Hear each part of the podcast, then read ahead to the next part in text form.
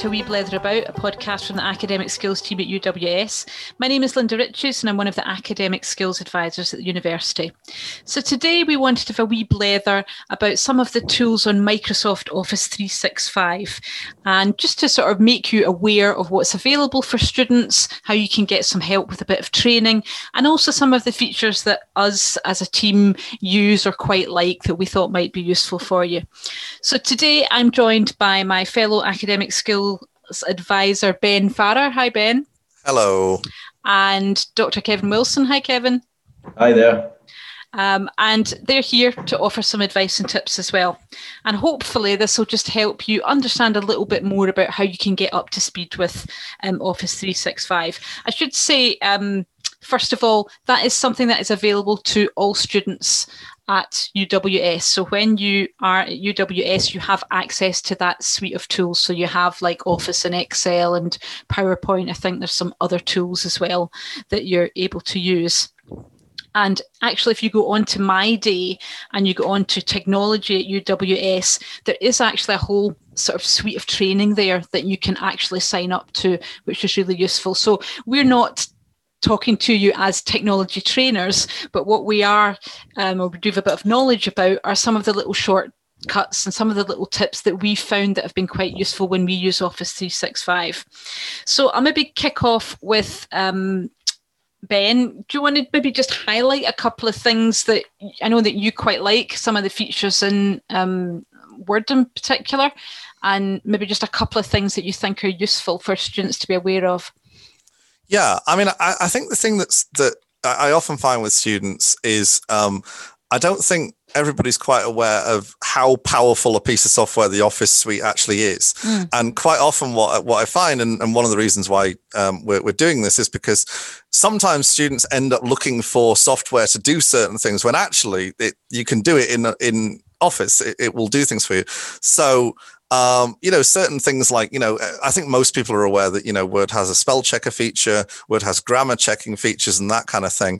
But it also has certain other things that you can go through and you can experiment with. So just right at the beginning, before you even open up a document, you have the opportunity to select from a variety of templates and that kind of thing that you can select. So if you are writing a report, for instance, and you're not 100% sure how to format a report, have a look and see if you can find a custom template for a report, because often that will have things like, a chapter list and an opening page and all that kind of thing already set up for you. You can also create custom ones of these. So if you open a Word document and you have it formatted in a certain way, if you save it as a template, it'll give you a list of options to what you can save it as. If you save it as a template, you can keep it as your own template. So if you know that you have a particular sort of formatting that you need, like, double spaced with the margins in a certain way and with a title page and all that kind of thing, you can kind of set that up. And then when you come to write your essay, you don't need to do that every single time. Because I know that sometimes half the battle is just getting the technology to work, where you suddenly have an idea in your head and then, you need to go on Word and then you need to format it and you need to open the right file and all that kind of thing. So just streamlining things like that can be quite useful. There's things like you can replace words in it. So sometimes you'll end up finding that, say you want to, you've been using like, say the World Health Organization, for instance, throughout your essay, and you suddenly think, oh, I should have abbreviated that. Rather than going through, 12, 15 pages of essay and having to do it all manually, you can press Control F, you can type in World Health Organization, it'll find all of the times that you've used it, and then there'll be a little button that just says replace, and you can just replace that with WHO or something like that. Yeah. And then the other thing which we should probably mention, and I think a lot of people do it anyway, but please keep backups of your files, and particularly stuff like OneDrive, is very, very good. There's also Google Drive if you've got Gmail. If you're old school, you can use a USB stick. That also works, whatever it is. But do make sure that you keep backups of your files, because, the spine-chilling heartbreak of realizing that the thing you've just spent the last 5 hours writing is gone is horrible. Ask me how I know. So little things like that. But I mean, we'll talk about this throughout. But I think the key thing is, play around with it. It's got a lot more features than you might think. And there are some very good things. The final thing I meant to mention is on Microsoft 365, particularly on Word, there is a tab at the top that says, tell me what you want to do. This is great if you're really new to Word, and I know some students have not particularly used the Office suite very much.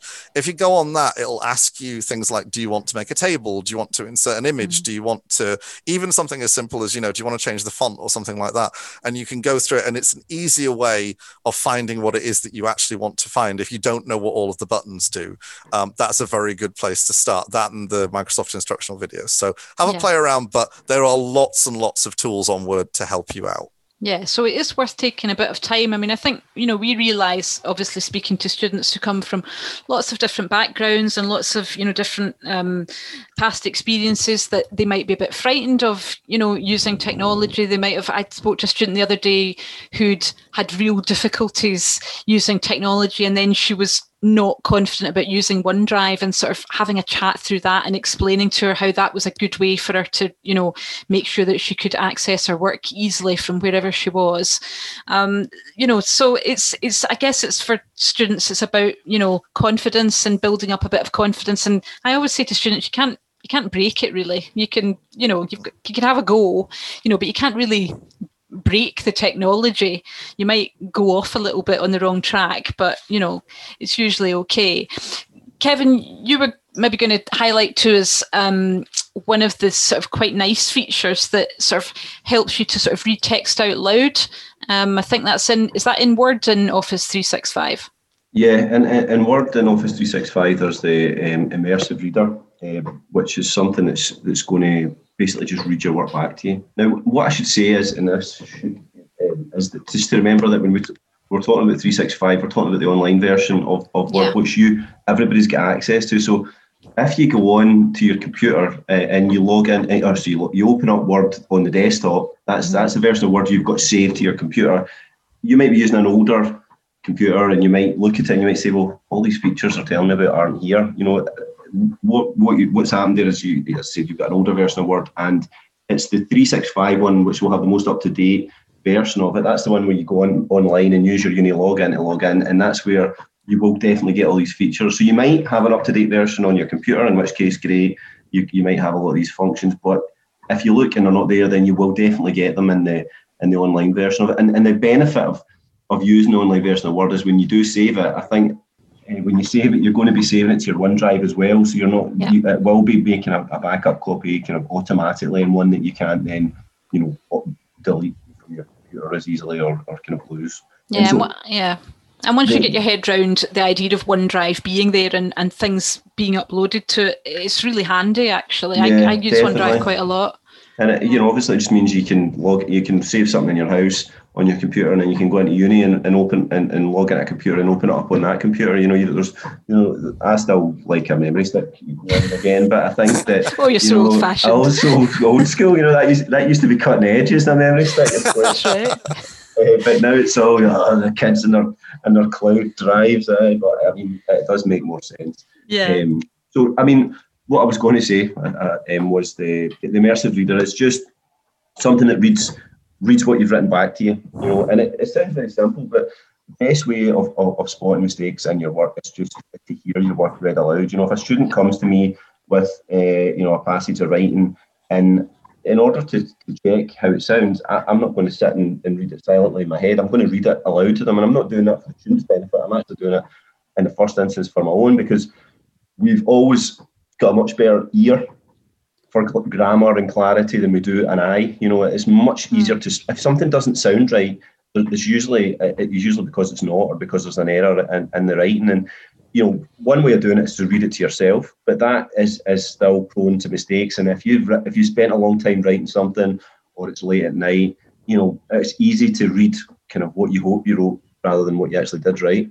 The good thing about having software read it is it's going to read it exactly as what you've got on the screen there, and in that sense it's easier to spot if you've missed a word out, or if something doesn't make sense. Now obviously we're not yet at the stage where the readers sound like a person just talking naturally. There is a kind of some of kind of robotic element there a bit, but it's the voices are getting better. They're getting more natural, you know. In a few years' time, we'll probably have stuff that is. Yeah, I was going to say that. I think the technology is getting better all the time. So I know also on Word and Office 365, you have things like an editor, you know, that's a bit more comprehensive than your spell check.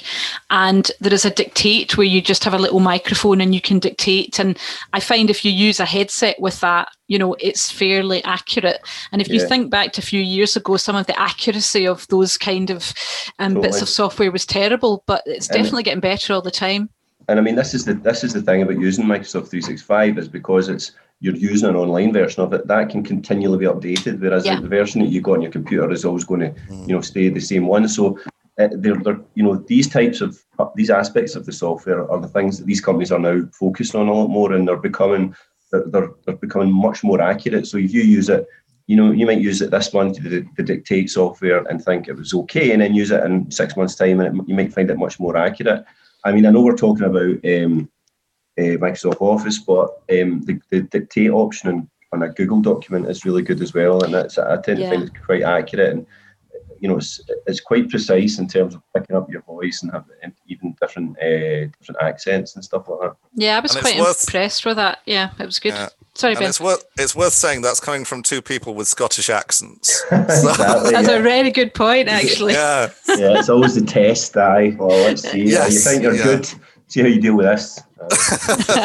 Exactly. I could never get on with Alexa or anything like that. You'd just be like shouting at it. But you're right. You're absolutely right, Ben. Actually, especially the Google Voice. I was impressed how accurate it was when I dictated.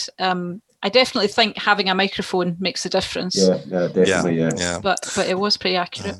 And as Kevin was saying, particularly with the grammar and the editor and that kind of thing, listening out loud, you'll pick up different mistakes because the spell checker is obviously, you know, it's good at spelling and it's good at sort of some grammary things, but things that it's quite bad at are things that where you have, so something like, you know, subject verb disagreement, where if you had a sentence like the students learns or something like that, it won't realize that doesn't sound right, because to him, to the spell checker, it's like, well, students is a correct word and learns is a correct word. But actually when we hear it out loud, it's like, no, there's something going on with the plural there that's not quite right. So that's the kind of thing that you'll actually, when you hear it read out loud, you go, no, that doesn't sound right. And yet that's actually the use of it, because the spell checker probably won't notice that.